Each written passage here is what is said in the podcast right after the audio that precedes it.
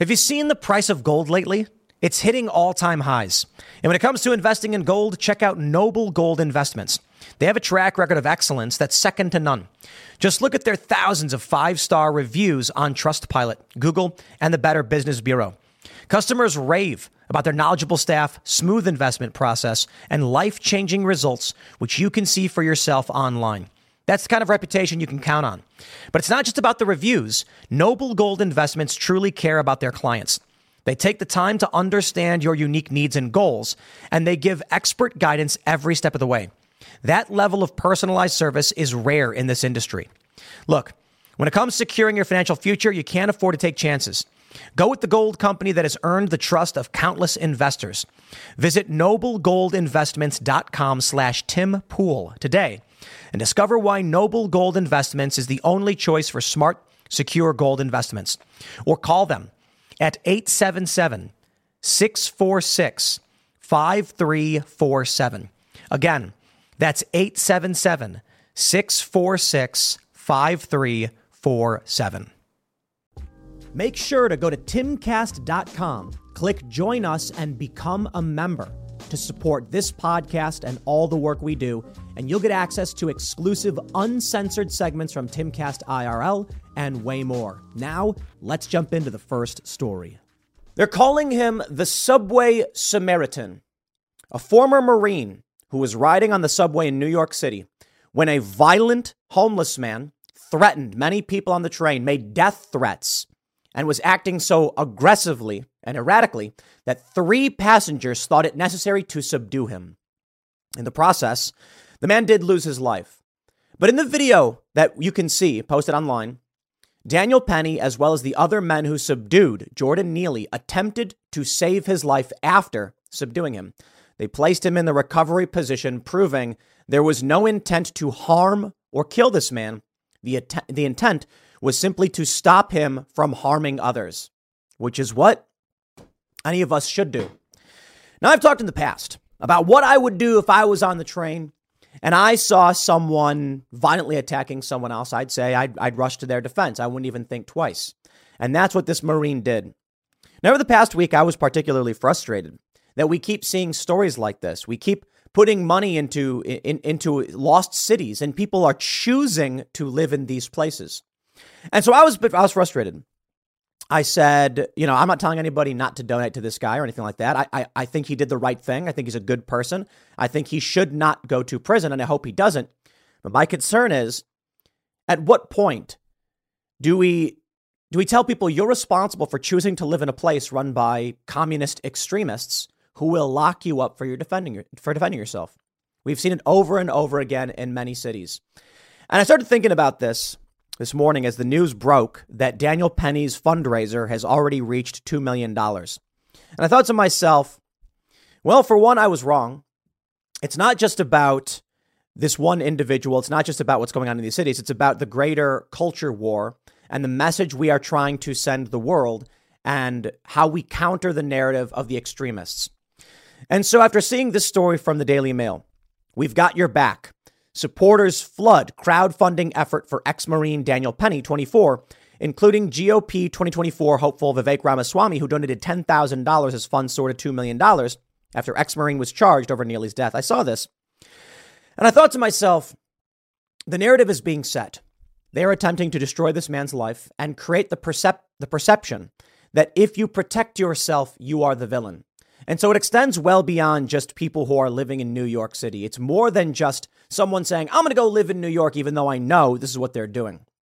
Perhaps this one incident is the front line for breaking what's happening in these cities, for shattering what's happening with the Soros DAs.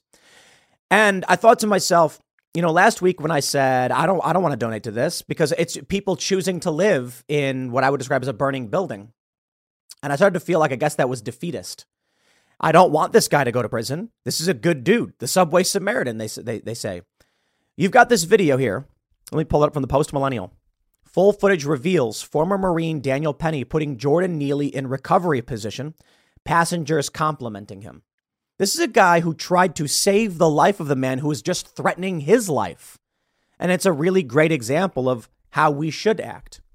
And in response, the left has come out and gone the complete other direction. Conservative quote, it's anti hero to arrest Daniel Penny for killing Jordan Neely. I don't know if that's what, they're trying to uh, imply by that.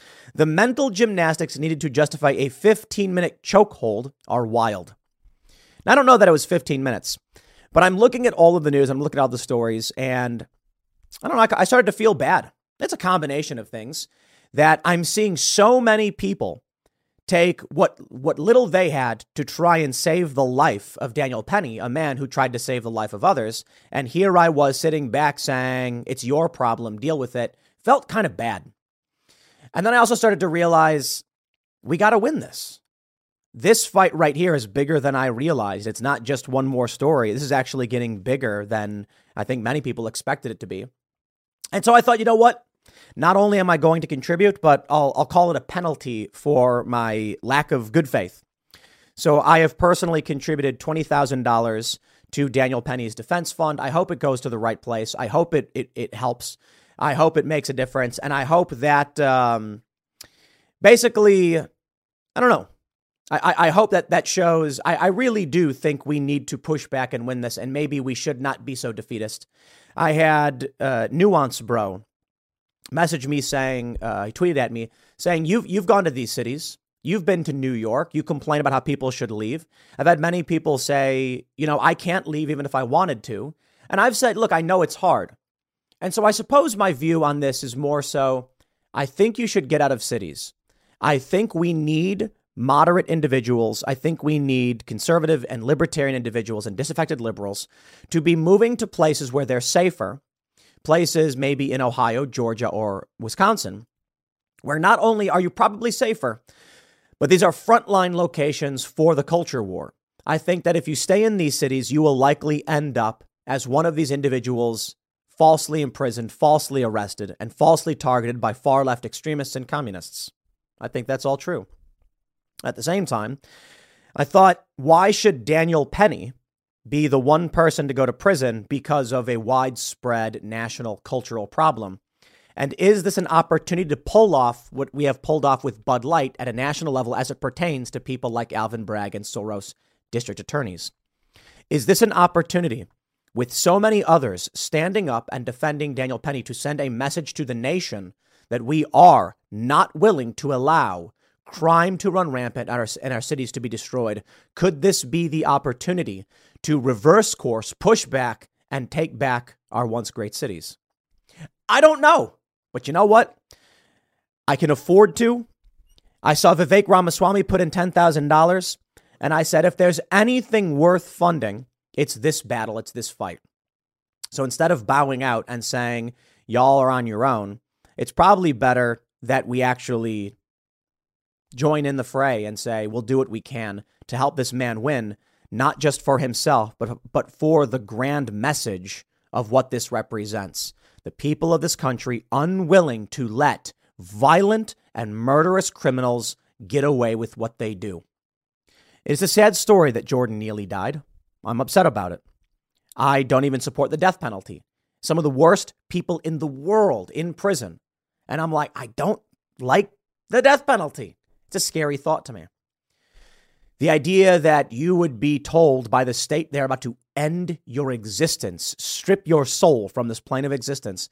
And of course, there are stories of really bad people who admit to what they do, and there's proof they did it, we know they did it, and we're like, those stories are horrifying. This person has forfeited their right to life. I understand those stories. I certainly think that there are actions you can take that you will forfeit your life. Like if you're trying to kill someone actively and we have to stop you, and the only way could result in death, it's a sad story, but that's called self defense or defense of others. And that's what I think we see here with Daniel Penny.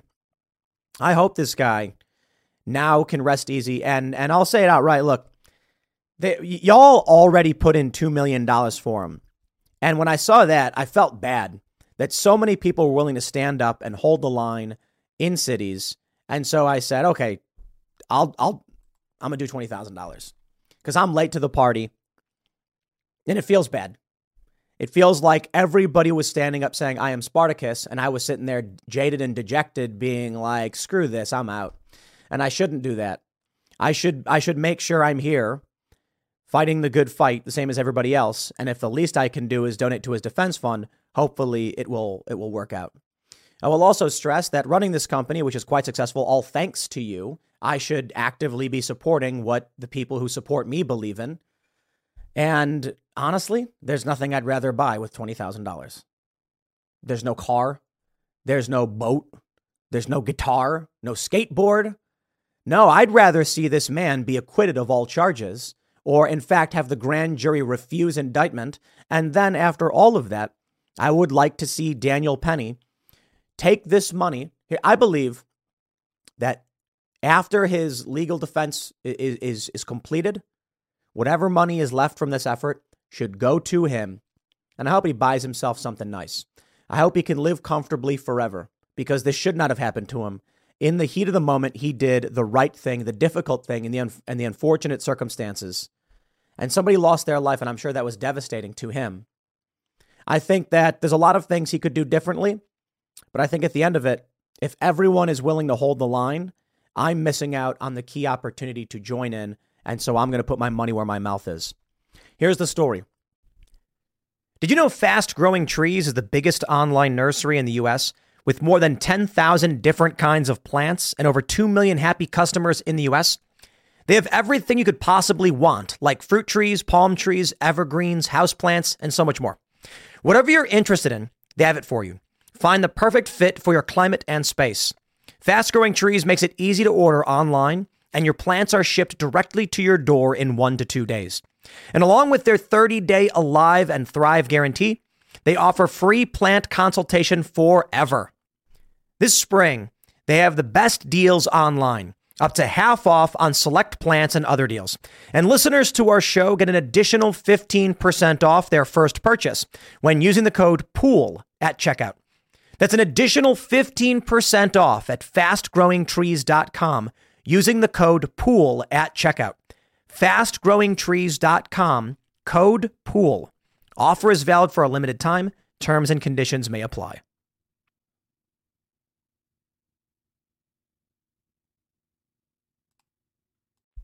Republican Party presidential hopeful Vivek Ramaswamy has donated $10,000 to a crowdfunding effort by Daniel Perry. Penny, I'm sorry. Perry's the guy in Texas who was charged with second degree manslaughter for the death of a homeless schizophrenic. The Give Send to Go fundraising campaign has now soared to $2 million in donations, so it's 1.97 million. They say it will be used to pay for the Long Island natives' legal fees and for any future civil lawsuits that may arise, as well as expenses related to his defense. They uh, show some photos. On May 5th, Ramaswamy tweeted his opinions on the case, stating that Jordan Neely was a habitual offender who should have faced justice earlier. And he's right. In 2015, Neely kidnapped a seven year old girl. In 2019, Neely punched a 64 year old man in the face. In 2021, Jordan Neely slugged a 67 year old woman in the face as she exited the subway, breaking her nose and fracturing her orbital bone. He was arrested 44 times, yet for some reason, the left is defending him. This is the story from the New Republic. Let me show you their perspective. They say the right is jumping to the defense of Daniel Penny, somehow arguing that arresting someone for manslaughter is actually pro criminal. It is. Penny surrendered to New York City authorities on Friday for a charge of second degree manslaughter after he was filmed placing Jordan Neely in a fatal chokehold on the subway for 15 minutes. I don't know that that's true. I have not seen a 15 minute video, and I've looked at I've looked the videos I have seen. Maybe I just didn't see this one. Don't show 15 minutes. Since the announcement of charges against Penny, right wing figures have advanced ludicrous and vicious ideas about it all, claiming the arrest of Penny to be unjust, the most bizarre among them being that to arrest Penny is to be pro crime. Last year, 25 people were pushed in front of trains. In San Francisco recently, a man with a cleaver was threatening people on the BART system, which is their train system, and slashed a person with it. This stuff keeps happening. Our cities are in decay. If there's anything worth paying for or buying, it is the fight to push back on the escalation of crime, be it anywhere in this country. I think what really spoke to me was people saying that these were our great cities and now they're falling into decay. And it's not just about whether they're lost or controlled by Democrats or at the federal level, it's about the cultural issue at hand. Are we going to turn a blind eye and just walk away from good people doing the right thing. It's a fair point. I think we need to win at the federal level. I think Trump needs to get elected and start arresting people. I think the DOJ needs to start going into corrupt cities. This is the purpose of the federal government. We need to have people arrested and charged for their corruption and crime. And we need the feds to intervene where they won't. The Democrats do it all the time, the Republicans don't. We have to win. It's pro criminal, it's anti hero, Greg Gutfeld said on Thursday. It's time for us to get this progressive pro crime ideology to walk the plank. Gutfeld's correct. Posobiec retweeted a claim that society is now a sinking ship because morally upright chads like Daniel Penny have to submit to Manhattan DA Alvin Bragg. Numerous other right wing and conspiratorial figures like Mike Cernovich and Colin Rugg have stuck to a broader line of calling the killer a good Samaritan. They are advancing the notion, sans brain or soul, that Penny's arrest symbolizes the state punishing an individual for being a hero and for sticking up against evil. It's true. The left is evil, no question. This is a story of several people who are on a train facing death threats. And uh, I believe I have the story from the post millennial. Witness says Jordan Neely started making death threats against passengers before Daniel Penny engaged him. And more importantly, it's not just Daniel Penny, it was several others. Three men, all thought that it was necessary to stop Jordan Neely. Now, where are the charges for those two other men? There aren't any, because it's clearly a political effort. Protests erupted because com- it's a small group of psychotic communists, Marxists or far left extremists, but the city is paralyzed in fear, and they caved to these people. And I hope you all realize too nobody in New York went out and rioted for Daniel Penny. The people of New York cower in fear and let it happen. And that's where I came to the position of I'm not I'm not going to rush to the defense of somebody who chooses to live in this place. But I do think I don't know. For one, it feels bad to hear about what's happened to this guy. And I do think we're seeing something much bigger than an individual story about a man named Daniel Penny. We're seeing we're seeing something change. The Anheuser-Busch story, the collapsing sales of Bud Light gave me hope that we can turn this thing around. And I do, I, I've always believed that we were going to win, that eventually things will turn around. The night is always darkest before the dawn, I say. And then I see the tremendous support here. I see everybody actually rushing full speed into this cultural battle, and I see an opportunity to win. So I don't know. I'm not going to sit here and pretend to be a saint or to be uh, any, any kind of good person. I'm just looking at this like, oh wait, we're winning. Oh man, okay, I'm definitely going to make sure I'm I'm I'm doing something right in this circumstance. Because ignoring it or bowing out was wrong. I think it's fair to say I was wrong in the first place for not leading the charge and rallying everybody to to defend Penny or to donate to the very least and re- refusing to do so myself. I feel now like I I missed the moment. And it feels bad. Simply put, I'm like, man, I got this one wrong. I'm I'm I'm gonna I'm gonna lead out on this one. I'm gonna do I'm gonna lead out. Uh, we have to. The Wall Street Journal says charging Daniel Penny, the subway Samaritan. The 24 year old veteran faces a second degree manslaughter charge after he intervened to subdue a mentally ill man behaving erratically. They say every subway rider in New York City knows the experience. You get in a train and a passenger nearby is shouting to himself or others. He may ask for money or harass a passenger. You move away as far as you can, perhaps wondering if you should intervene to calm him down or stop the harassment. Should you take the risk? Most of us walk away and get another subway car. I've been there. I know the experience having lived in New York. Someone starts acting erratically, yell, er, er, erratically or yelling, and you walk to another car. You go through the doors and you're like, I'm, I'm going to get as far away from this person as possible. Daniel Penny, a Marine veteran, took that risk on May 1st and intervened to subdue Jordan Neely, a homeless man who was acting erratically, shouting and claiming he had little to live for. In fact, according to video and witnesses, he was issuing death threats. Penny subdued Neely, put him in a chokehold, and Neely died. On Friday, he was charged. In fact, three individuals subdued him. The question is, why doesn't anyone care about the other men? That's aiding and abetting, isn't it? It's a it's an accessory. It's an accomplice. Nope. It's not about the action, it's about politics. The reason the left is going after Penny is because he's the one you can see. They don't care who these other men are. They say Neely's death led to a demand for prosecution from the usual political suspects, including AOC. I believe AOC is evil, and I don't want her to win. I believe she is maliciously evil. I don't think she cares about the evidence. I think she cares about chaos. They go to mention decades ago, the U.S. made a decision to end the institutionalization of all but the most dangerously dangerous mentally ill. But too many of them now wander the streets and occasionally turn violent. Several have pushed unsuspecting passengers onto the subway tracks to their deaths. In stories New Yorkers know too well. I know that fear. When I lived in New York City, I knew the stories, and I would stay away from the edge of the subway uh, platform. I'd stand in the middle up against a beam because I knew people would shove you onto the train tracks. It was rare, but it had happened too many times 25 times last year. Two people died.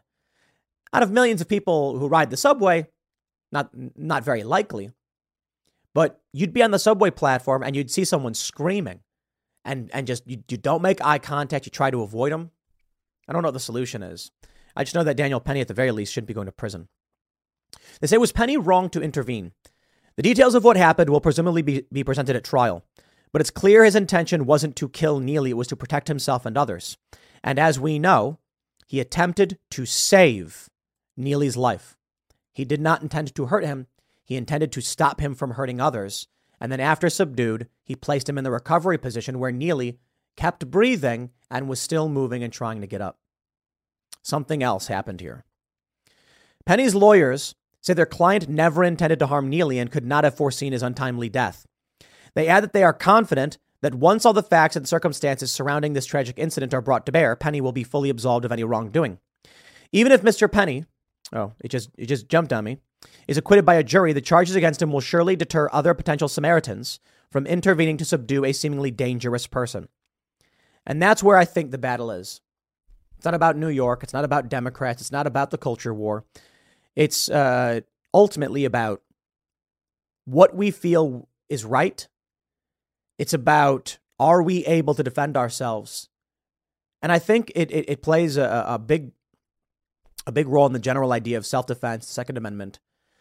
I do think the, uh, the the culture war plays a role to a certain degree. I was saying that earlier on in the segment. What I mean to say is, right now, this battle right here is. I imagine it more of an idea that we're defending, not just Penny. It's an idea that we have a right to be secure in ourselves against violent offenders, and that perpetrators must be stopped. And if that's the case, let's win this fight. So I will say, y'all were in this fight long before I was. I decided to join in now, seeing that it feels opportunistic, to be completely honest. I'm like, oh, we can actually win a major culture war victory here. Okay, I'll step up. I'll pay. Absolutely. I don't know. I felt so defeatist on this one, but I think we can win it. And I think the, the, the widespread push makes me feel like this could be on par with, with Anheuser-Busch. I think we're turning the tides the organizational efforts are surging. And it kind of feels like finally people are standing up and saying no to a degree they had not before. Maybe this is the kind of story where if we generate more and more news and more and more attention, just like Anheuser-Busch, we will crush the Soros funded DAs. And this could be a turning point. If Daniel Penny wins, or at the very least, this story in and of itself, this story could have a major impact on how we win elections and put an end to the far left extremism. I see an opportunity here.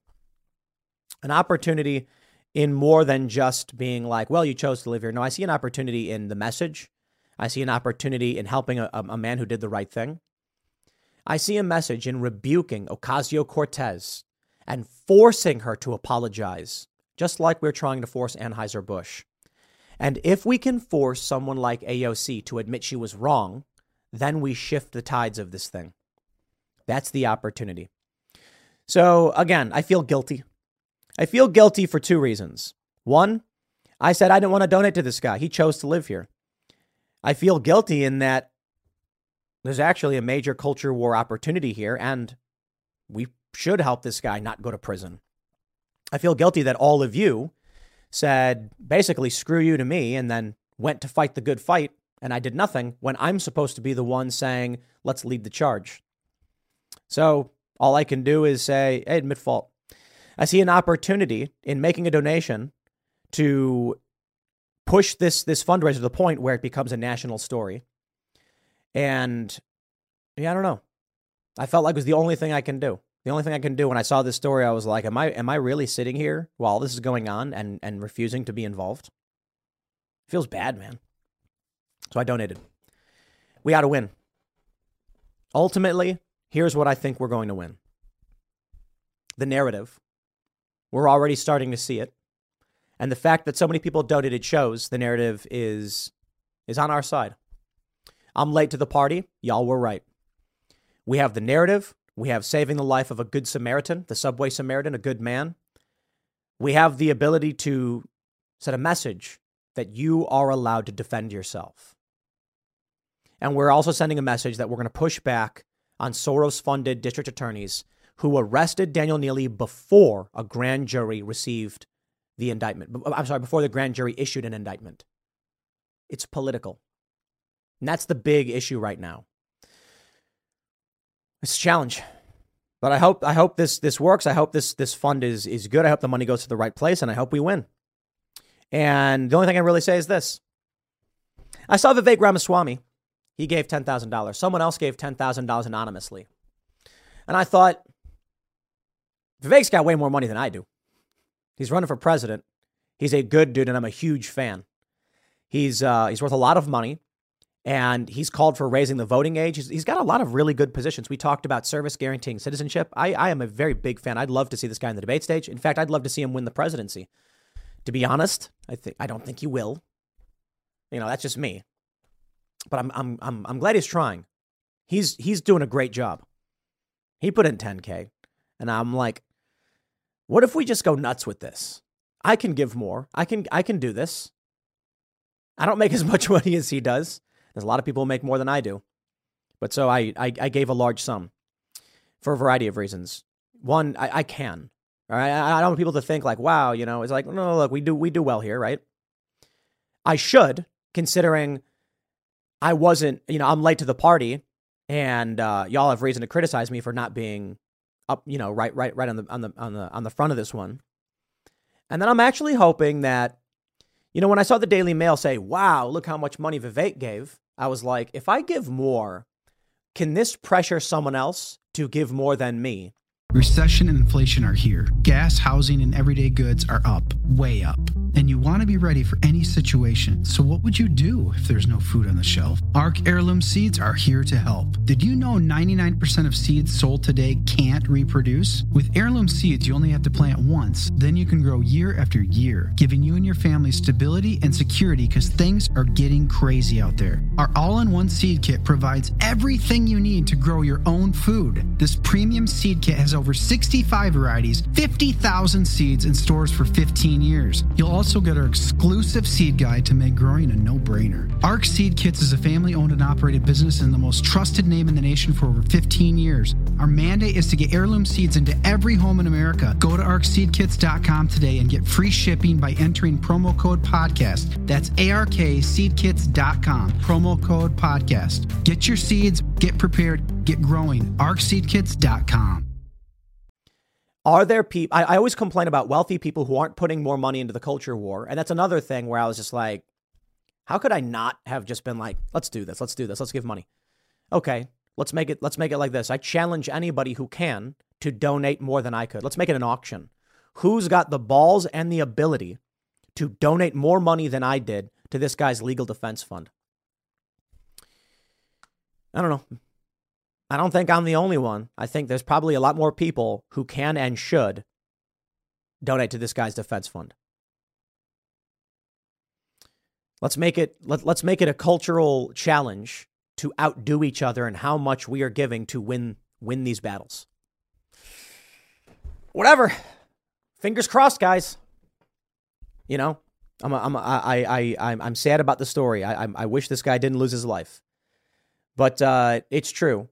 You know, a few things that moved me was someone said, Tim, you claimed that you'd drop kick someone if you saw them attacking another person on a train. And I said, yeah, but I wouldn't choose to live in these places. I got out of there.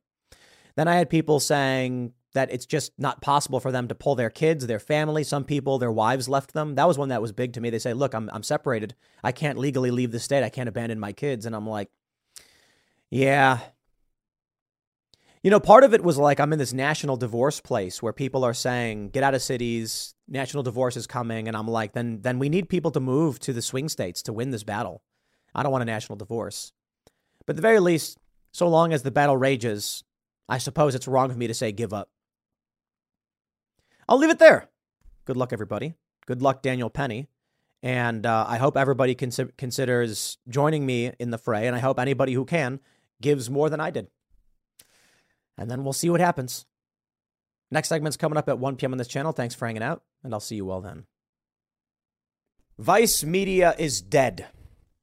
Wall Street Journal reports Vice Media to sell itself as it files for bankruptcy. It's actually a lot worse than that.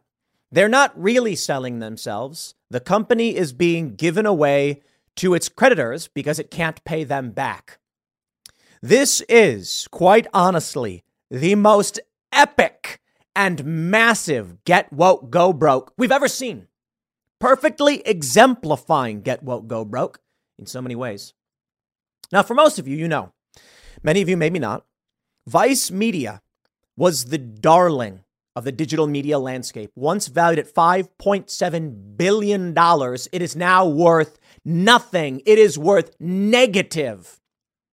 Because not only is Vice worth less, they have debt and liabilities. The story is actually fairly crazy. Soros Fund and Fortress among lender group that bid roughly 2.2 uh, I'm sorry 225 million for former digital media darling.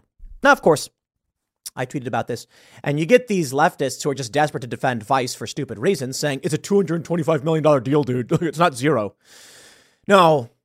It's a 225 million dollar deal because these groups already loaned that money to the company and they can't pay it back so they're going to assume full control over it. So sure, technically but they're also going to be absorbing the liabilities of the company.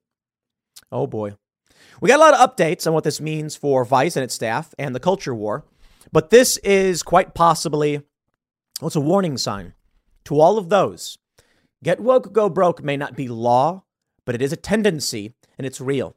And I'll give you the simple version before we start, which I want to break down after I read the news how Vice fell. A lot of people say that without Gavin McInnes, one of the original founders, it was doomed. I'm not so sure, but maybe. I think with Gavin, uh, Shane Smith, Suroosh Alvi, and then later Eddy Moretti, the company was skyrocketing. They were producing amazing content, and everybody wanted to be a part of it. Gavin uh, leaves. I don't know at what point Eddy Moretti came in, but uh, uh Gavin McInnes leaves. He's bought out and the company tries going a bit more mainstream over the next few years. It, it skyrocketed in value. The crazy thing is, they were all rich. And now I'm assuming they're still rich. The company's effectively dead. And I don't see any way this company can be saved. It's just, well, it's been a zombie for years. But the simple, simple version here is I was there 10 years ago. Just, just about 10 years ago is when I started. And I feel like you had this great culturally relevant product that spoke to young people, to its rebellious nature, and for freedom and individuality and fearlessness. But they sold out to special interests who gutted the soul of the company. It's almost like this company was on the rise, and powerful interests saw that Vice was going to dominate. So they decided to destroy it from within to then wear it like a skin suit. And the executives' advice let it happen. And now it's worth nothing. Nothing. Here's a story from the Wall Street Journal. They report Vice Media said it has received a rescue offer and filed for bankruptcy protection. A dramatic turn for a digital news darling once promised to upend mainstream media. The bankruptcy filing marks the latest downfall of media upstarts that years ago commanded sky high valuations, only to struggle to compete with the likes of Meta's platforms, Facebook and Alphabet's Google for ad dollars. Last month, BuzzFeed said it was closing BuzzFeed News after it continued to lose money. I love how BuzzFeed News tried to do this thing where it's like, donate to support our cause, give us money. They're smart. Vice should have done the same thing. But Vice sold its soul, and it was never going to work. There's more. In its heyday, the hip, irreverent media company co founded by Shane Smith attracted a bevy of investors, including 21st Century Fox and private equity firms. In 2017, it secured a $450 million investment from TPG, leading to a $5.7 billion valuation that made Vice the most valuable media company in the US. It's amazing, isn't it? But the company, which owns a production studio, creative agency, and digital publisher, Refinery 29, struggled to mature into a major media force and didn't manage to live up to its evaluation. It started looking for a buyer willing to pay just a fraction of its earlier valuation and struggled to cover basic costs. Falling behind on bills from its vendors, it recently cut staff and shut down its Vice News Tonight broadcast. Apparently, in the past few months, they stopped paying their debts, which is why they're going into bankruptcy. On Monday, the company said a group of its creditors, including Soros Fund Management, Fortress Investment Group, and Monroe Capital, had agreed to buy Vice for about $225 million and take on significant liabilities. The agreement is subject to higher bids from other parties, it said, so it could go another way. Vice, which filed for Chapter 11, 11, Chapter 11 protection in the U.S. Bankruptcy Court for the Southern District of New York, said its media brands would continue to produce content. This accelerated court supervised sale process will strengthen the company and position Vice for the long for long-term growth. Bruce Dixon and Hozefa Lokhandwala, Vice's co-chief executive, said in a statement. I, I do want to point out one of the things that I'm hearing. People are quite perturbed over at Vice because the people who destroyed the company are staying and protected. They gutted it. I, I, I just have to wonder what it's like to be Shane Smith the guy who starts this company along with Suroosh and Gavin, who's leading the charge, who's running the company, Gavin gets booted, and then he hands over leadership positions to some of the stupidest people in the world and grinds this company into dirt. Now, look, I like Shane Smith. Uh, as far as I know, the interactions I've had with him, he was he was a really nice guy. He was a good guy, and he took care of those around him. But um, I gotta say, in my experience, the very brief interactions I've had with him, it does seem like he would surround himself with incompetence. He would give people who did not have the talent or ability leadership positions. At least that's what I saw. Now we're looking at these individuals who quite literally rammed the country straight into the ground, and they're staying? If, you, if you're filing for bankruptcy, you fire these people immediately. Jeez. To be fair, though, they've barely been on board that long. It was Nancy Dubuc, whatever her name was, who was CEO up until I think February. So these guys coming in may have been desperately trying to save the company from what Nancy did, but hey, I gotta I gotta say, it is funny. Shane steps down as CEO, Nancy steps in, grinds the company into mud. Oof. The company said it received funding from the bidders to maintain operations. Vice said it expects the financing and cash generated from ongoing operations to fund its business during the sale process, which it anticipates to close in the next two to three months. Vice gained popularity, blah, blah, blah, this we know. Started in the mid 90s as a Montreal based punk magazine and ultimately set up shop in hipster Brooklyn. It built a popular digital video and TV operation targeting young consumers. Yeah. It was known for its stunts, such as sending Dennis Rodman to North Korea to meet with Kim Jong un. About a decade ago, Vice became part of an elite circle of digital media companies that challenged established publishers. Mr. Smith, who ran the company as CEO for many years, more than once lobbed threats aimed at larger competitors, saying Vice would eat their lunch and was the only media company that truly understood millennials. At the time, Mr. Smith told the UK's Observer newspaper he wanted to be the next CNN and ESPN. And you know what happened? You know what I think? These people knew that he was a threat, and so they subverted him.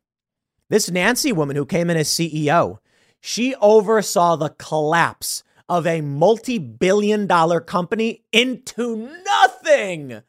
I don't know why Shane Smith gave up control to this woman, but I wonder if it was frustrating for him to watch that happen. I've, I've long believed that Shane Smith is a genius. Uh, it's why I wanted to work for Vice. I had seen him give an interview on the Colbert Report. I've talked about it before. And here's this guy, and he was taking the world by storm. But how is it that he allowed this to happen? I honestly don't know. And maybe it was out of his control. I feel bad. I don't know what it must feel like to have built a company up over 25, 30 years into a multi billion dollar company, give up control to some woman who then grinds it to dirt. Dirt. I wonder. And they claim they understand millennials, but I really don't think so. I don't think they do. I think the culture war creates a very serious problem for any new company that's trying to emerge in the space because you no longer have the mass appeal uh, of the old networks because there's just too many options online, which means that Vice did have a tremendous opportunity being first in and best dressed. But I just, he didn't get it. They say Vice's business has faced challenges for years. The company missed its 2017 revenue goal of 805 million by more than 100 million. The Wall Street Journal reported at the time when Vice fell short of its revenue goals, investors, including private equity firm TPG and TCV, Walt Disney, Hearst, began more aggressively pushing for the company to turn a profit. Vice's digital business, once the main draw for eye popping eight figure advertising deals, found it harder to pitch itself uh, in that central role as traffic had dropped. U.S. digital traffic in whoa, holy crap, you guys!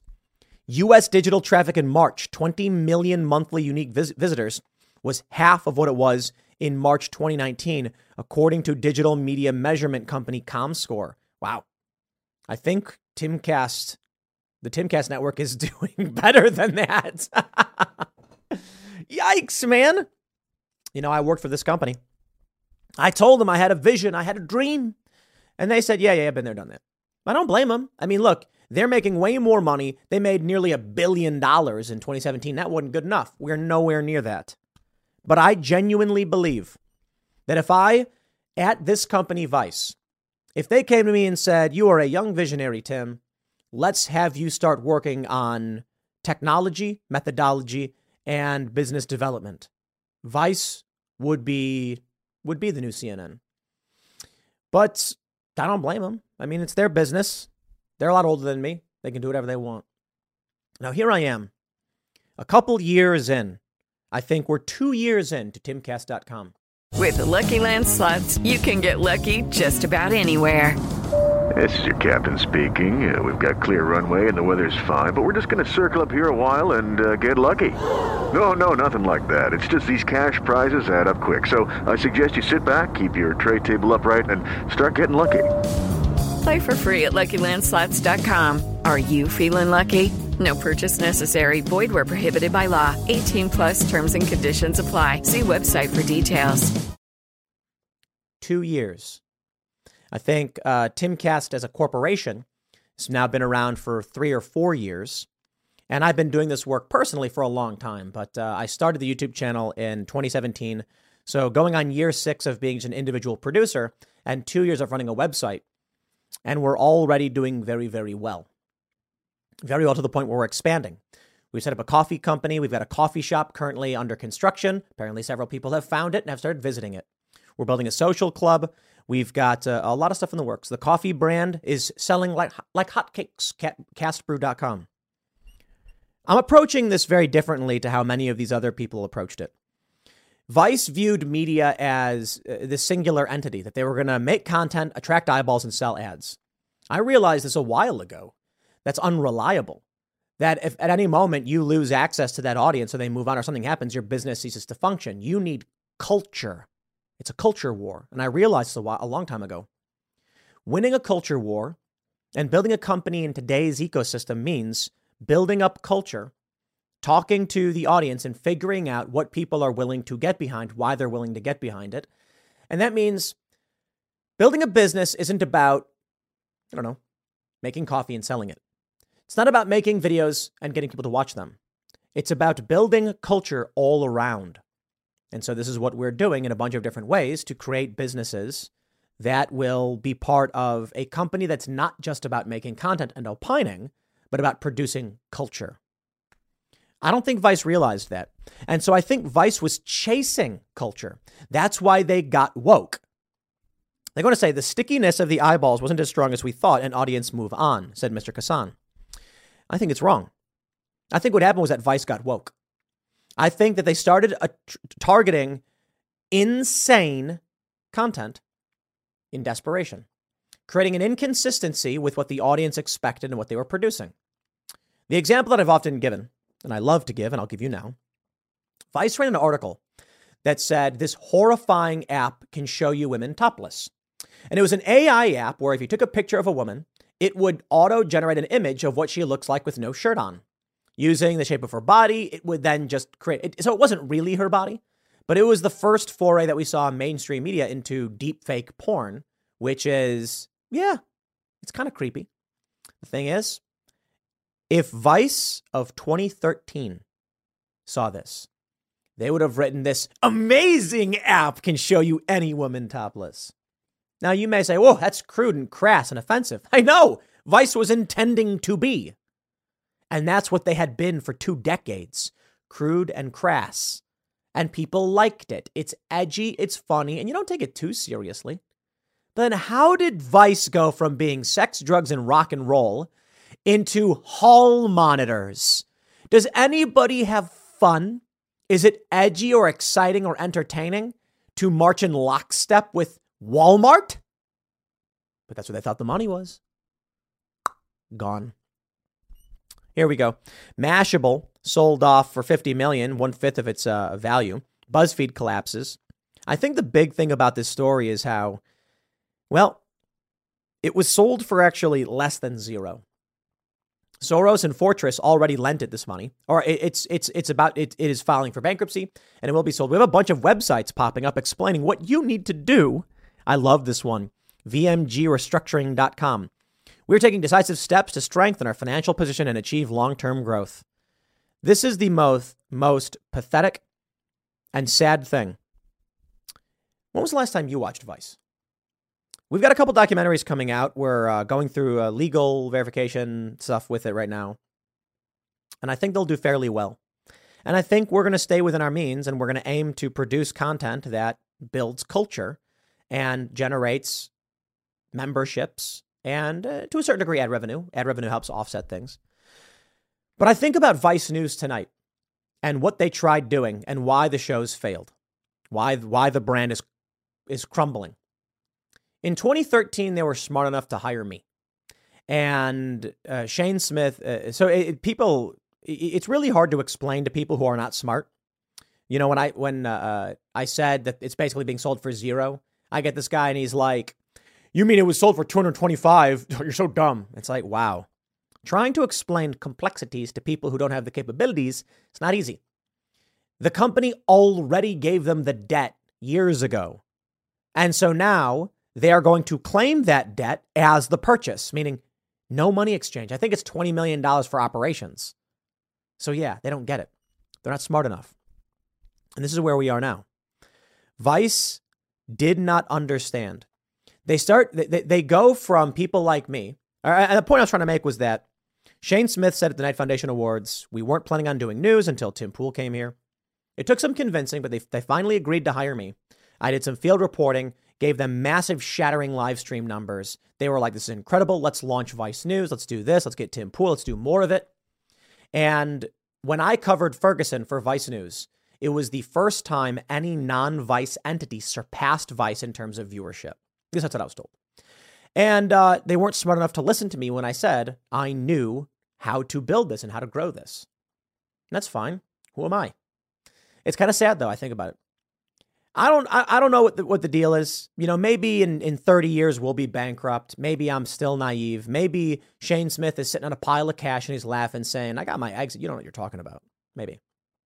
From where I stand in my experience, what I see is a company that was smart enough to hire someone like me and the people and, and my friends and people around me, but that eventually started hiring these low quality, yuppie hipster types with weak opinions who aren't smart enough to tell you what's actually going on in the world they hired them to tell people what's going on in the world. And thus, the whole premise of the show was it's a garbage news show of, of, of garbage content. And we're, and we're hoping these deals persist. I go back to the early days of Vice. I don't know too much about it. You have to ask Gavin. But I know that Vice magazine was uh, in venues and, and American Apparel and things like that. And with these deals, they said, like, we have a million magazines in circulation. That sounds fantastic, but you don't really know how many people are actually reading the magazine, do you? But it was smart. Because then you go to an advertiser and say, look, a million magazines circulation. We're in every store here. We're in all these venues. Young people, this is where they go. And you're right there. You want to buy from us. And it works. You get into the digital world and you get placed on the front page of YouTube. You get millions of views. You say the same thing. But it never was really there. They did not capture people, inspire people, and build personalities. I think this may have been one of the biggest faults of Shane. He was adamant not to have large, uh, prominent personalities because the brand must be bigger than everybody else. That's the general idea. And it's not completely wrong, but with Fox News, you have Tucker Carlson, had, you have Hannity, you have these prominent personalities that represent your brand that people can attach to and say, I like this person. Vice didn't want to go there.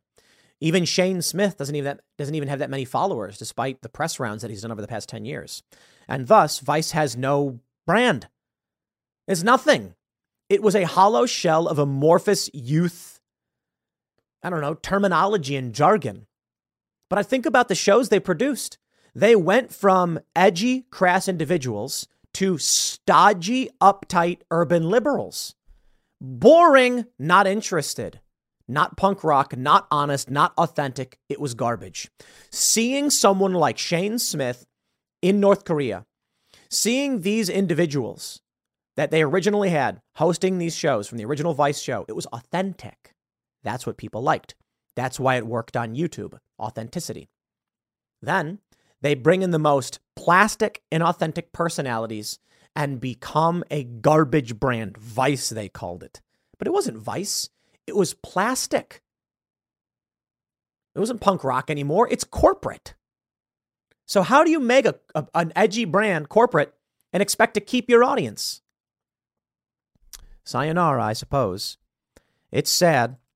I do want to point out there are there there are some uh, some funny things here.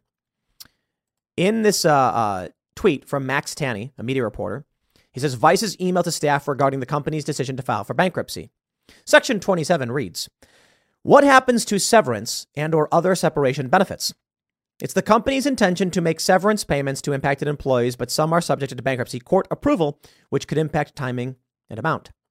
Here's the funny thing after the word severance in the sentence, the bold font becomes unbold or whatever it's called. There's a font change, meaning it was edited. One person says, if that's a legit font change in the middle of number 27, I'd be concerned. They're saying everything's fine. You have nothing to worry about if you work for Vice. Your job is secure. Severance, on the other hand, we're not sure you'll get. We'll see. I love that one. What happens to severance and or other benefits? It's our intention to make the severance payments, but who knows? My prediction. They are going to fire a lot of people, sell off massive assets. I would not be surprised if Soros Fund Management, in an effort to recover the $225 million it lost, sells everything to recover its losses and runs Vice into a skeleton crew because it's worth something. After they sell off everything to recover their losses, maybe they'll sell it to turn a very, very, very small profit of a couple million bucks. From the biggest media company in the country to a trash blog that nobody watches. What a sad legacy. It's your warning. Get woke, go broke. We'll leave it there. Next segment's coming up at 4 p.m. on this channel. Thanks for hanging out, and I'll see you all then. Vivek Ramaswamy generated some controversy when he said that people ages 18 to 25 years old should have to pass a civics test if they want to vote. I don't know if that's the appropriate way to deal with the the issue of ignorant voters because I don't know that age is a determining factor in whether or not you're going to be a good voter or a bad voter. Maybe people just need to pass some kind of high school civics exam to vote. But still, there's no guarantee that an individual will be smart or capable enough to vote, no matter how old they are, no matter how much money they make. It's a tough question. The question that we're trying to answer is how do we make sure that those who are voting actually care about what they're voting for and aren't just voting because of social pressures or tribal celebrity reasons or otherwise? Which brings me to this story Gen Z for Change. You saw the title of this video. My friends, a Gen Z Democrat was owned so bad on social media that his heart started racing and he was he he admitted himself to the emergency room. And so this brings me back to the point about Vivek Ramaswamy. Yo, if Gen Z wants change, but they are so frail that when they engage in conversation, they have to rush themselves to the emergency room. Gen Z, y'all are not confidence building. To be fair, I, I really detest this Gen Z for change thing. You don't speak for all of Generation Z, dude. You speak for progressive activists. That's it. But that's the game they're trying to play. They say we are Gen Z, Gen Z is us, because the perception they want to create is that if you are someone who is 26 years or younger, you must be progressive. Otherwise, you're a weirdo. Despite the fact that Gen Z, for the most part, is in the minority progressive. That's right. And it's their own data showing this.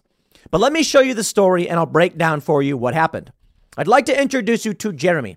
Jeremy, buddy, bro, if you if you are putting yourself in the ER over this, I hope you're doing all right, man.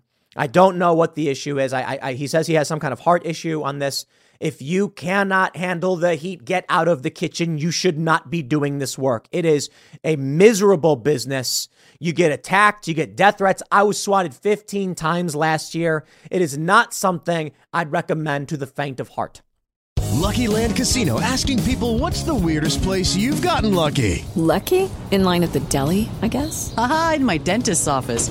More than once, actually. Do I have to say? Yes, you do. In the car before my kids' PTA meeting. Really? Yes. Excuse me, what's the weirdest place you've gotten lucky? I never win and tell. Well, there you have it. You can get lucky anywhere playing at LuckyLandSlots.com. Play for free right now. Are you feeling lucky? No purchase necessary. Void where prohibited by law. 18 plus. Terms and conditions apply. See website for details.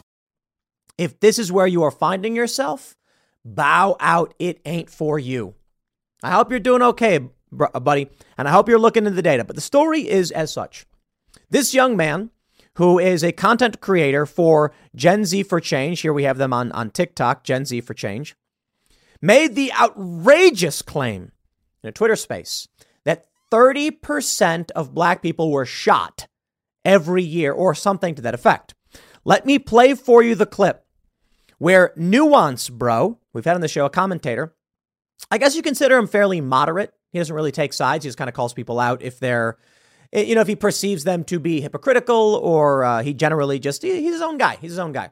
But he gets a he, eh, eh, Nuance Bro typically gets a lot of respect from people in the more disaffected liberal libertarian space. And in this video of a a Twitter space, he owns this kid so hard the kid has to go to the hospital. Let me show you the clip first. I'll play it for you, and then I'll show you the sequence of events which ultimately lead Gen Z for Change, progressive Democrat Gen Zer, to going to the ICU. Let me play this clip. Here we go. No, no, no, no. You're telling me 13.2 million black people are getting shot and killed unarmed every year.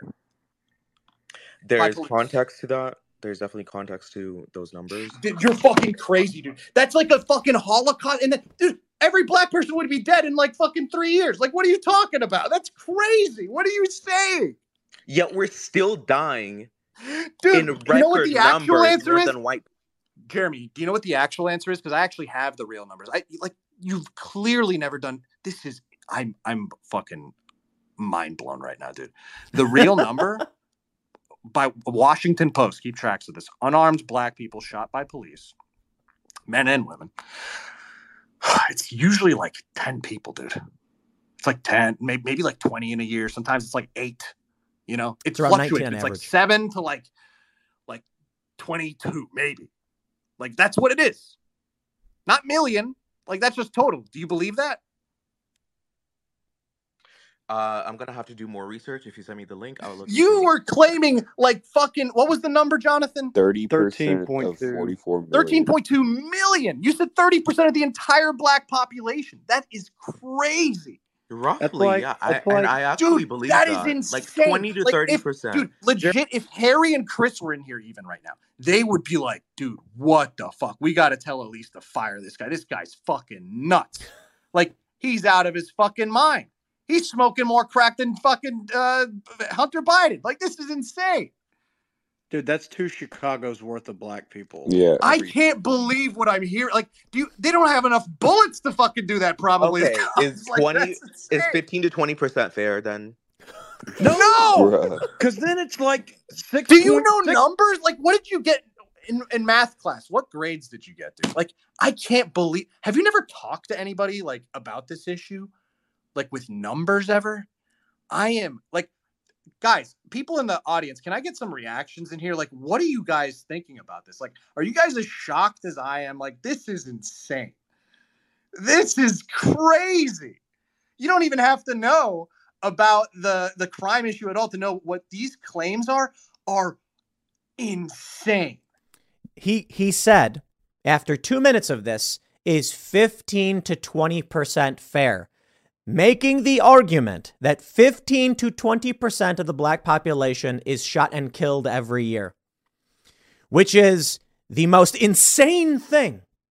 And this person makes content for Gen Z for change, claiming all this progressive stuff about young people. Dude, that is not Gen Z. I got to tell you, I know for a fact a lot of Gen Z people had him on the show. They do not believe psychotic nonsense like this.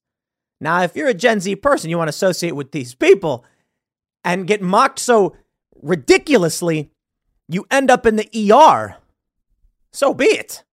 Man, Nuance Bro tweets I understand the optics of owning someone so hard in debate that it sends them to the ER and a psych ward and gets them to delete their account as an element of humor in it. But I truly hope the young man is doing well and recovers swiftly. Please do not be cruel by piling on. I'm showing you this first because, dude, look, we don't want these fragile people in politics, voting, and all that stuff. We get it. But uh, this one individual, I want him to be okay. All right. And, you know, I thought about this. If simply being owned in a debate put him in the ER, I'm kind of concerned about doing a video about him, but it needs to be said. Gen Z for Change is a political uh, activist organization, and some of their some of the people associated with them have been getting prominent social media play. So we need to call out the manipulations. And I'll tell you why this is important, why I care. Gen Z for Change is attempting to create the perception that Gen Z supports progressive Democrat and far left policies.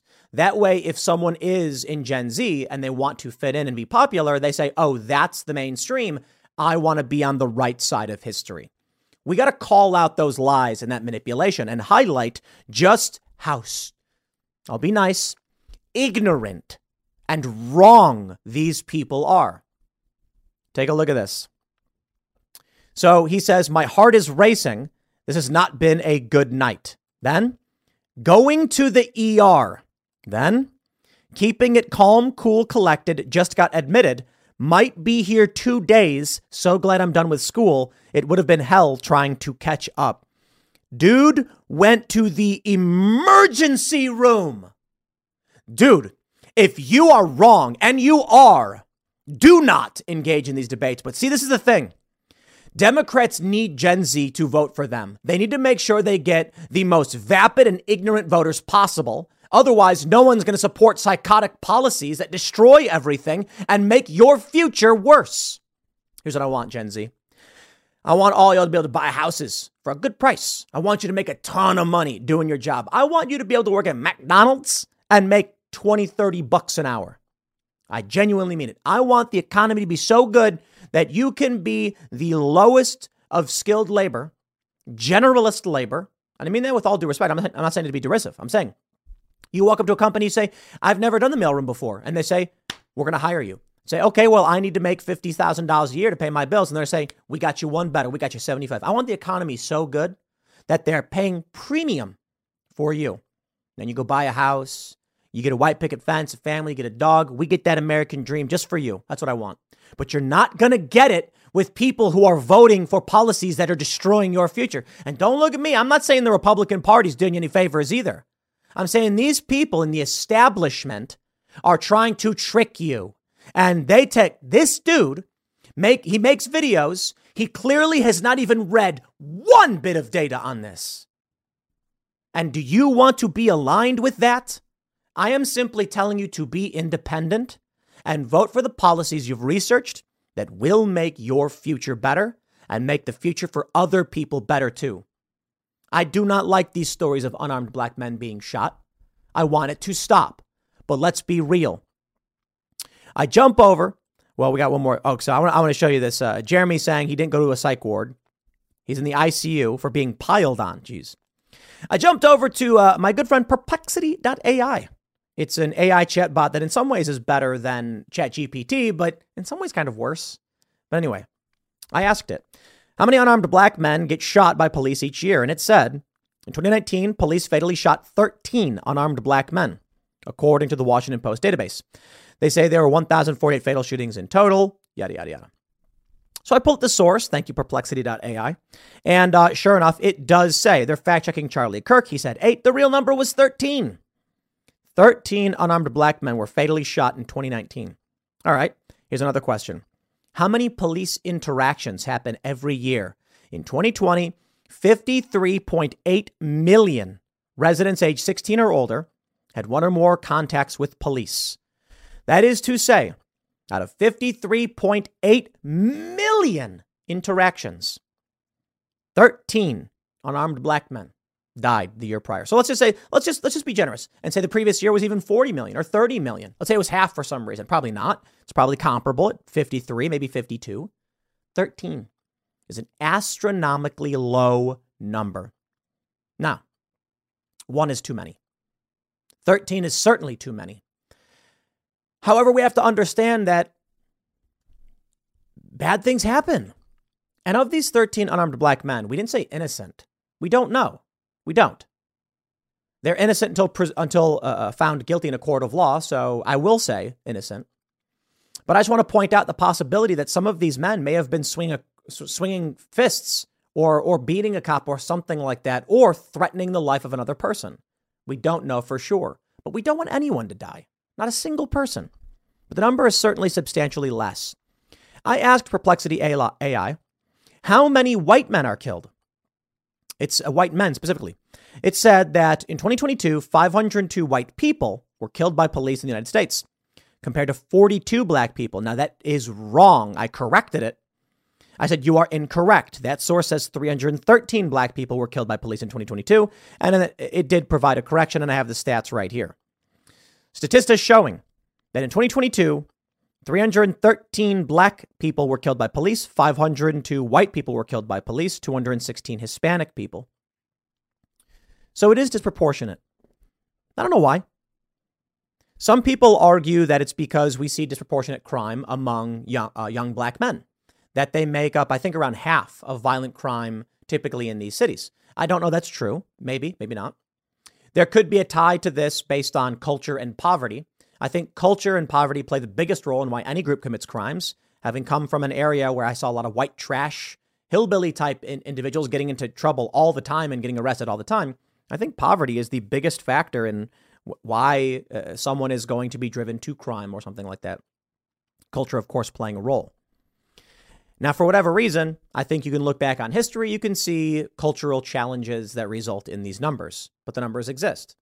So, is the reason we see more black people killed by police due to the fact that there are more, uh, a disproportionate amount of crimes being committed? It's possible. I'm not here to tell you all the data because I'm not a data scientist. I'm just saying an argument presented may be the case, maybe not. The left argues the inverse, outright saying it's only because police are racist. But I don't think that is true because in some of these circumstances, especially with that uh, recent killing, I think it was in, uh, um, was it Memphis? The cops who beat the guy to death, they were black. The left then argues, but they're black and they're upholding white supremacy, which is just they're desperately trying to justify their positions, which are not they're they're nonsensical. I think one of the challenges that we face as any reasonable human being in this country that does not like racism is that people choose to self-segregate based on race. It's a fact, and we we we don't like it. Now, a lot of the segregation did originate in policy, and it was rooted in people wanting to self-segregate. You ended up with white neighborhoods, black neighborhoods. You still have them today. Even after we've banned segregation, redlining, blockbusting, etc., although some of it does still happen, you still will have an Asian wanting to live in an Asian neighborhood, a white person wanting to live in a white neighborhood, Hispanics trying to live in Hispanic neighborhoods. Doesn't it make sense? Look, if I move to Japan, am I going to want to move to the heart of hardcore Japanese culture when I don't speak Japanese? Or am I going to be attracted to places where people speak a little bit of English? This is reality. We see it in every single country. Someone, you know, look, I'm in Turkey. I'm visiting a tourist location. I hear two people speaking North American English, and I'm like, hey, Americans, and they're Canadians. I'm like, ah, close enough. How's it going? What are you doing? I can talk. We can share ideas. How do you how do you like it? I walk up to someone who's speaking Turkish. I'm like, I don't even know what they're saying. Lucky Land Casino asking people what's the weirdest place you've gotten lucky? Lucky? In line at the deli, I guess? Aha, in my dentist's office. More than once, actually. Do I have to say? Yes, you do. In the car before my kids' PTA meeting. Really? Yes. Excuse me, what's the weirdest place you've gotten lucky? I never win and tell. Well, there you have it. You can get lucky anywhere playing at LuckyLandSlots.com. Play for free right now. Are you feeling lucky? No purchase necessary. Void where prohibited by law. 18 plus. Terms and conditions apply. See website for details. That's what happens. People want to be near people they share things with. If you grew up eating a certain kind of food, you want to live by the market that has the ingredients for the food that you like. And this creates racial segregation. And I think it does suck. I think it's a problem. I think the future of this country is going to be more mixed in terms of different people living in different neighborhoods. We're all going to get along. And I, and I think we're working towards that future. But I think it's the left and I think it's these progressives that are pushing us in a very, very dark direction by pushing for segregation and exacerbating the lies. How is it this young man believes that 13 million black people are being killed every year? That's insane. As Nuance Bro po- points out, that would wipe out the black population in a matter of years. He says three years. He's technically correct, but basically what happened is it'd be a diminishing return. So if, if you have, let's say, let's say, um, what do, what do we have? We have 327 million. We're talking about 30 million black people. 13 point million in the first year, dropping you down to about 17. Then a third of that is going to bring you down to about six. So you're going to be now at about 11 million. Then a third of that is about three and a half, four. So now you're, so it's not quite three years because it's, if it's only 30% each year, you're eventually, he says it's, it's basically a Holocaust. Bro, it's two Holocausts every year if those numbers were correct. They're not. And ultimately, it comes down to this Gen Z for change. I don't work for any political action groups. I hate the Republican Party. I hate the Democratic Party. Hate's a pretty strong word, but I, I don't like either of them. A small handful of politicians I do like. In 2020, I was a big fan of Yang and Tulsi Gabbard, but now that they're basically out, I don't know who's left. Ro Khanna seems to be okay, you know. But then on the Republican side, there's a small handful of libertarian individuals, which I think are being honest. I like Thomas Massie. I don't agree with them on everything. Gen Z for change. Oh, they have a bunch of facts. 63% the percentage of Gen Z voters who supported progressive House candidates. Now, I want you to understand this. Imagine you watch this guy Jeremy's videos. They say 40%, the percentage of Gen Z voters whose primary news source is TikTok or Instagram. Imagine that you're watching his videos and he's wrong about all of it. And then you believe it. And then it's you that one day is standing before a group of people and you say something so stupid, everyone starts pointing and laughing at you. Your heart races, you nearly faint, and you ask to be rushed to the hospital. Do you want to be that? If you do, fine. I'm not telling you to not push back and say, hey, you're wrong about these things if you think you're right. I'm just saying, please be right and don't follow these people who are wrong because wow, are they wrong. And here's the dude doing his videos. Stop with the climate doomism. We know it's scary, but we as Gen Z will make the difference needed. And therein lies the big problem Instagram and TikTok. Well, TikTok banned us at Timcast. Timcast IRL was banned. Why? Don't know. We had a politician on it said TikTok won't allow them to use the platform. Only Democrats. TikTok only allows certain views. They are manipulating you. Now, some of you probably concerned about looking stupid. Some of you probably don't care because you're going to say, as long as I fit in, what do I care if it's right or wrong? Do you? I don't care. I'll do me. I'm just telling you this. That dude was humiliated and not by conservatives. Nuance Bro is not some conservative guy. So imagine inside your bubble, you fit in. That bubble's very small. They're trying to convince you it's bigger, but it's not. You're going to walk out in New York City and you're going to say something stupid. In fact, Nuance Bro points it out. What did he say, Harry and Chris? He said if they heard this, they'd be like, get this dude out of here, fire him. He's nuts. Yeah. Even among your peer group, they're going to be like, dude, you're insane. How could you be so wrong? How could you embarrass us like that?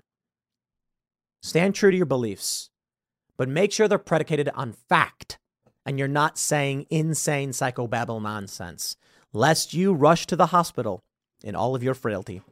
The last thing I'll add on this one is, dude, if if if that's really where we're at, young people needing to go to the emergency room because they were wrong one time online, Gen Z, y'all are in trouble. So how about you prove this guy wrong? How about I I think Gen Z for Change should get rid of this dude. Look, bro, I hope you're doing all right, but you should not be working this job. They need to fire you and drop your content. But you know what? I'll take it. Keep that dude on. Keep him on. And then we'll ask Gen Z, is that what you want to be? Do you want to be a strong leader or do you want to be so frail, scared, and pathetic you go to the hospital emergency room because words? Crazy. I'll leave it there. Next segment's coming up at 6 p.m. on this channel. Thanks for hanging out, and I'll see you all then. Miller Lite is trending on Twitter after a video surfaced of a woke feminist beer commercial for Miller. And everyone's saying this is Miller Lite's Hey Bud Light, hold my beer moment. But the reality is, I have important context for you, my friends. This ad, which you may have seen, it's from one month before Bud Light's Dylan Mulvaney fiasco. A whole month. Nobody cared. But now that we're all on board with boycotting beer, and many people on the right are realizing, hey, wait a minute, beer's really easy to boycott. Miller Lite, you're next. We got this from Upoye. After Bud Light, Miller Lite faces boycott calls for woke beer ad. I guess that's where we're at right now. And I have this uh, clip from the Daily Wire. They posted it. I'm going to play for you this commercial so you can see it for yourself. And I, uh, I responded to the Daily Wire saying this is from one month one month before the Dylan Mulvaney and Bud Light. But let's uh Let's play the commercial for you so you can understand why people are saying boycott Miller Lite. Let me just stress they're arguing it's a feminist, anti man commercial. Here you go. Here's a little known fact women were among the very first to brew beer ever. From Mesopotamia to the Middle Ages to colonial America, women were the ones doing the brewing. Centuries so? later, how did the industry pay homage to the founding mothers of beer? They put us in bikinis. What? Women choose to wear bikinis. What are you talking about? It's I, I, love this. Like they put us in bikinis. You put yourself in bikinis. You literally go to the store and buy them and wear them. Nobody makes you do it. Wow. Look at this. Wild. It's time beer made it up to women. So today, Miller Lite beer made it up to women. All of these women were paid handsomely to appear in commercials where they intentionally wore scantily clad clothing to try and attract men. It's, it's, it's like the craziest thing. As if none of these women who are models, who are handsomely paid for this, have any agency. But continue, please. It is on a mission to clean up not just their shit, but the whole beer industry. Oh, the whole beer industry. Miller Lite has been scouring the internet for all this and buying it back so that he can turn it into good shit for women brewers. Okay, hold, like, let me just break this down for you. They're basically saying they will buy old beer ads of attractive women and turn it into compost. Literally, good How, you ask? Ladies, take it away. First, we turn the bad into compost. Then we feed compost to worms. Push out beautiful fertilizer. That good helps farmers grow quality hops, which is then donated to women brewers to make their own really good donated. I just gotta, you know, look, these old ink chemical pages and magazine pictures and stuff, probably it's not something you want to have in your beer. This sounds more like sabotage, to be honest. Miller is sending hops to people that was grown from chemical ridden compost. Not interested. But there's definitely more shit out there. In your attic, in the garage, in your parents' basement. Send any shit you got into Miller Lite, and they'll turn that into good shit too. Oh. So here's to women, because without us, there would be no beer. Yeah, that's just ridiculous. Without women, there would be no beer. Dude, women are people. That's so dumb. It's like without people, there'd be no cars. Yeah, probably, unless like dolphins grew hands or something. We get it. Women, as humans, contribute to the necessity of producing something to consume.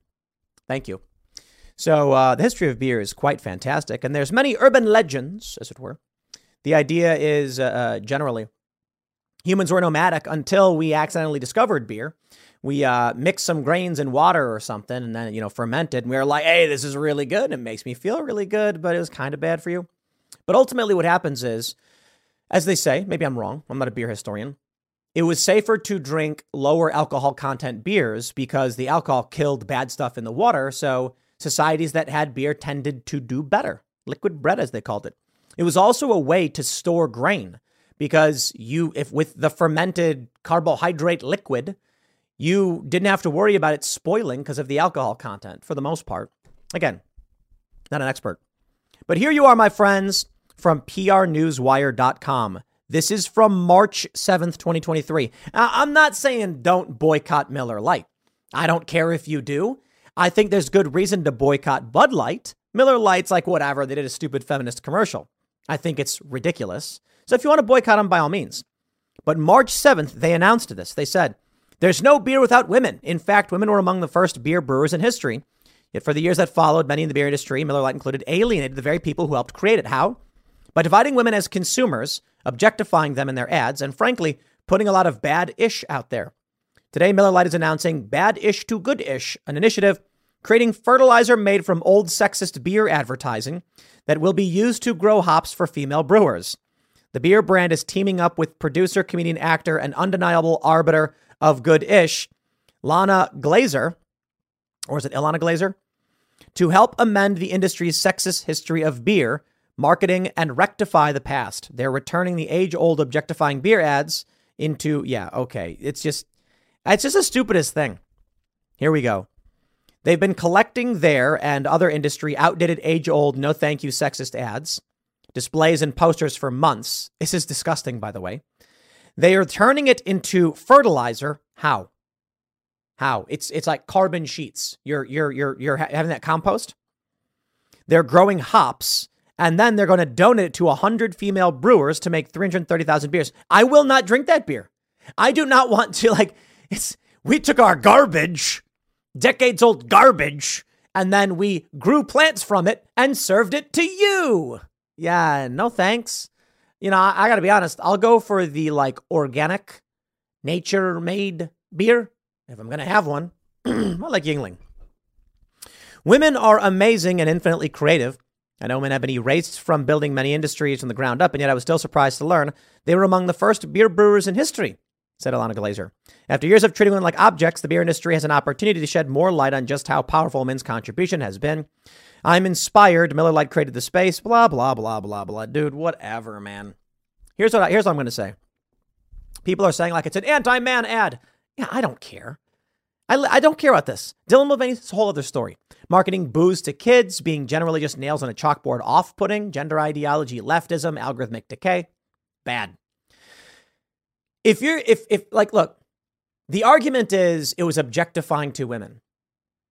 And some women were offended by it. And I'm like, okay, whatever, man. If you're a woman and you're like, you want to wear a bikini, nobody made you do it. And now, if you're a woman saying, like, we're going to make our own beer, I'm like, okay, it's not demeaning to men in any way. Like, I literally don't care. There's no, there's no men being insulted. I don't care. Miller, you can do whatever you want.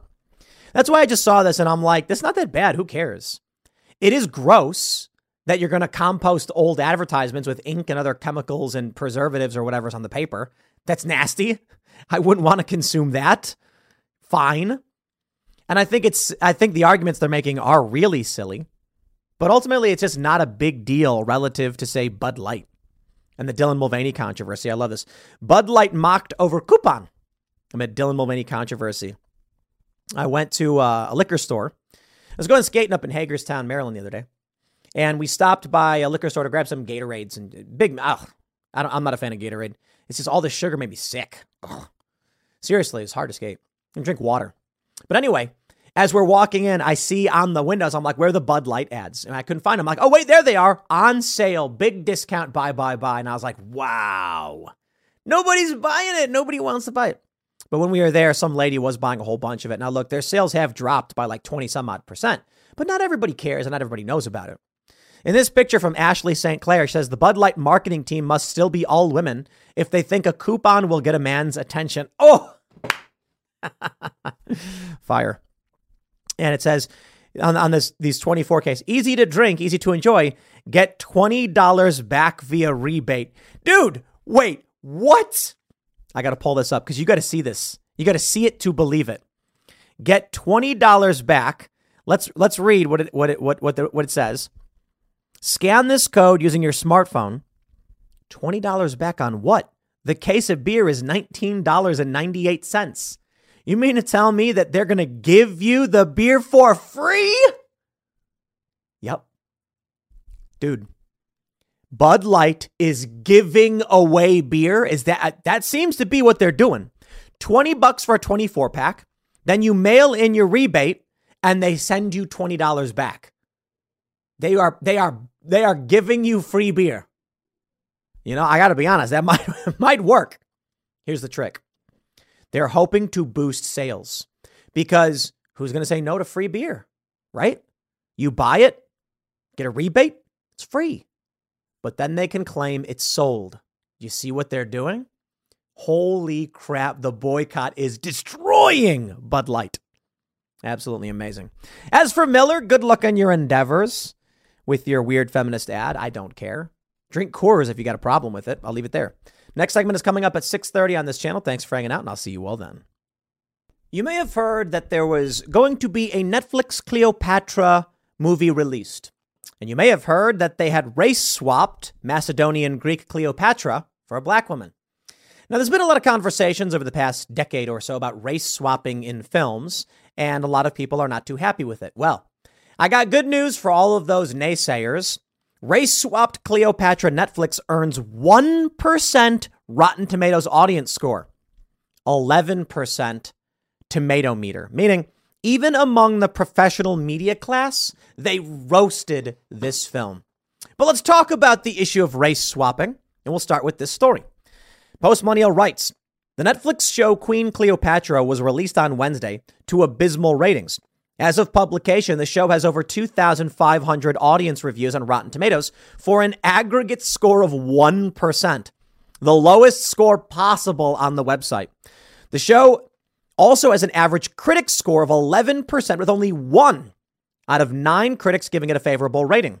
With over 35,000 reviews on IMDb, Queen Cleopatra has a rating of 1.1 out of 10, making it among the lowest rated shows listed on the website.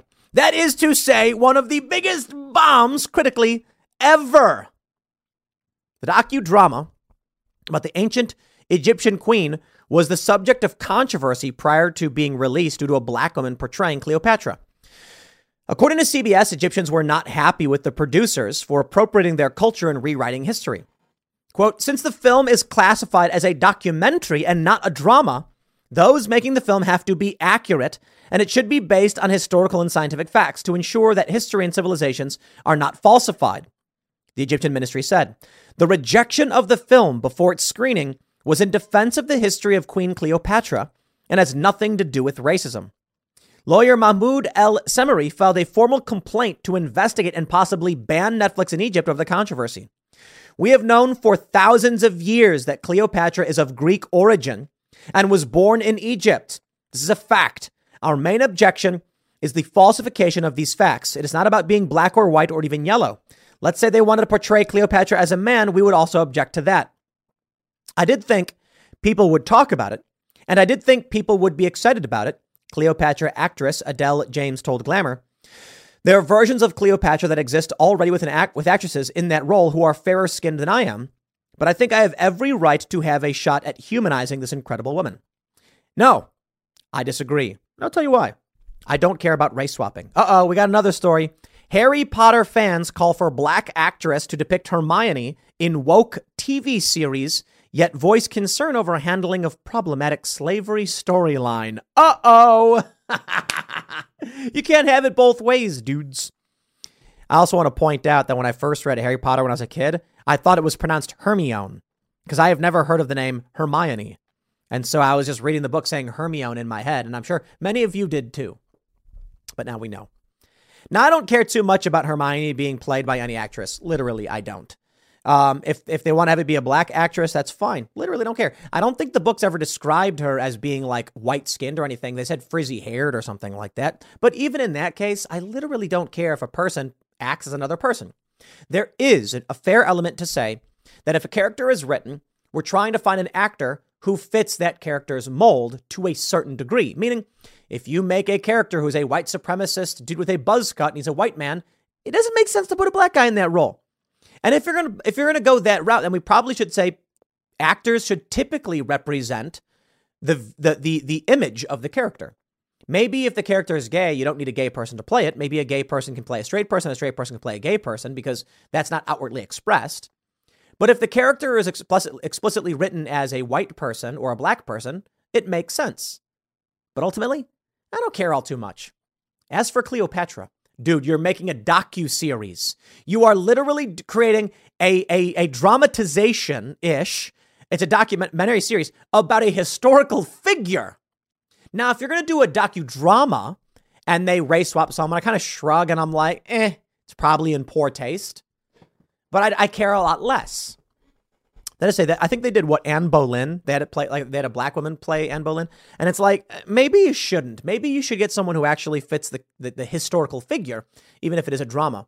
I can agree with that to a certain degree. I'm like kind of like, well, you know, I don't care too much, but uh, yeah, I get it. If it's Harry Potter, literally don't care if they get a black actress to play Harry Potter. Uh, I'm sorry, Hermione, because they did that before in The Cursed Child. They got um, who was it? Noma Dum uh, Dumezweni. I I don't care. That's fine. Like, people look different and they play characters. I got no beef.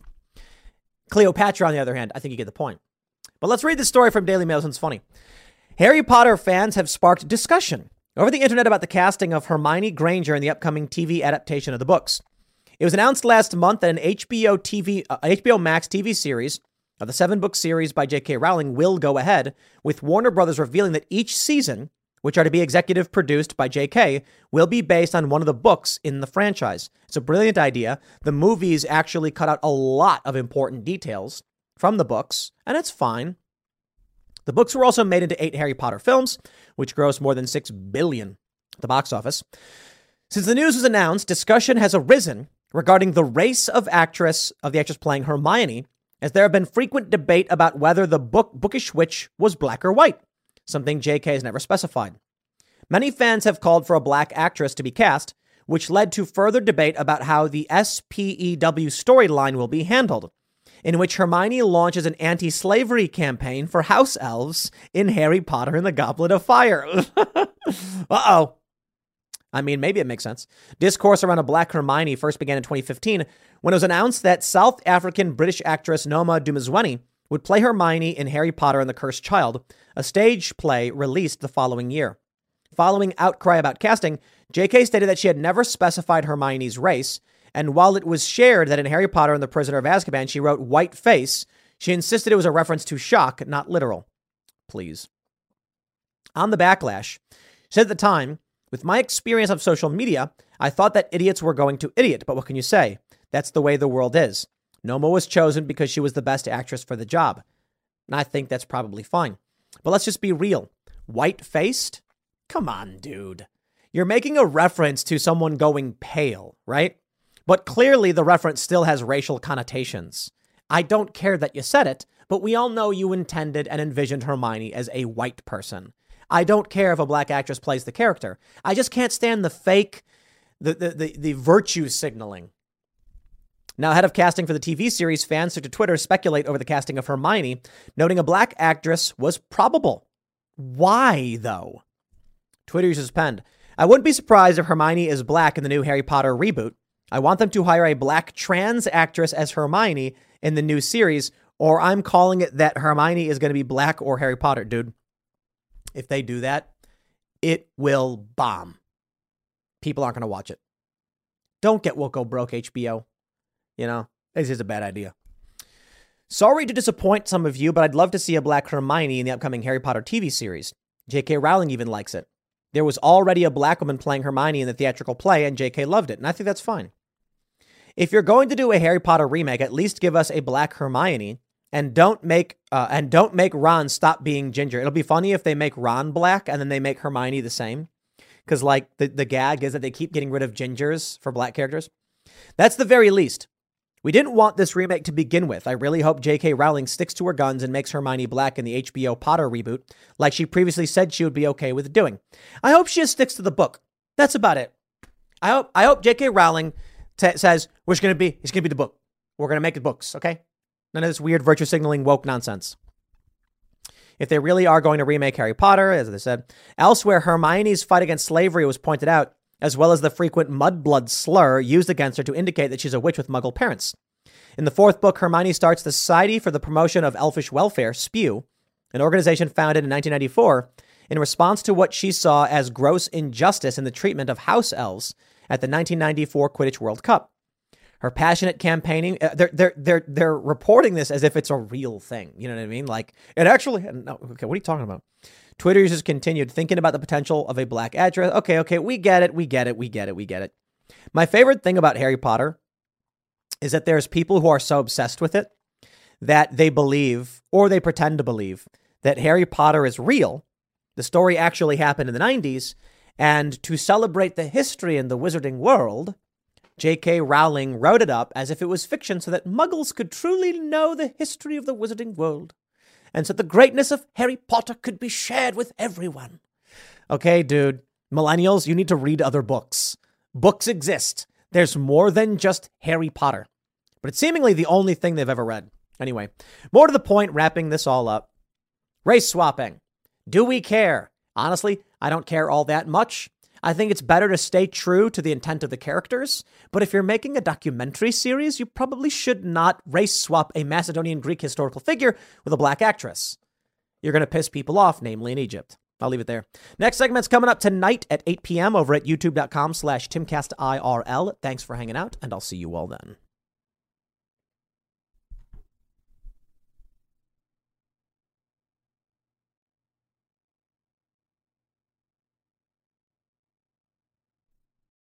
Lucky Land slots, you can get lucky just about anywhere. Dearly beloved, we are gathered here today to. Has anyone seen the bride and groom?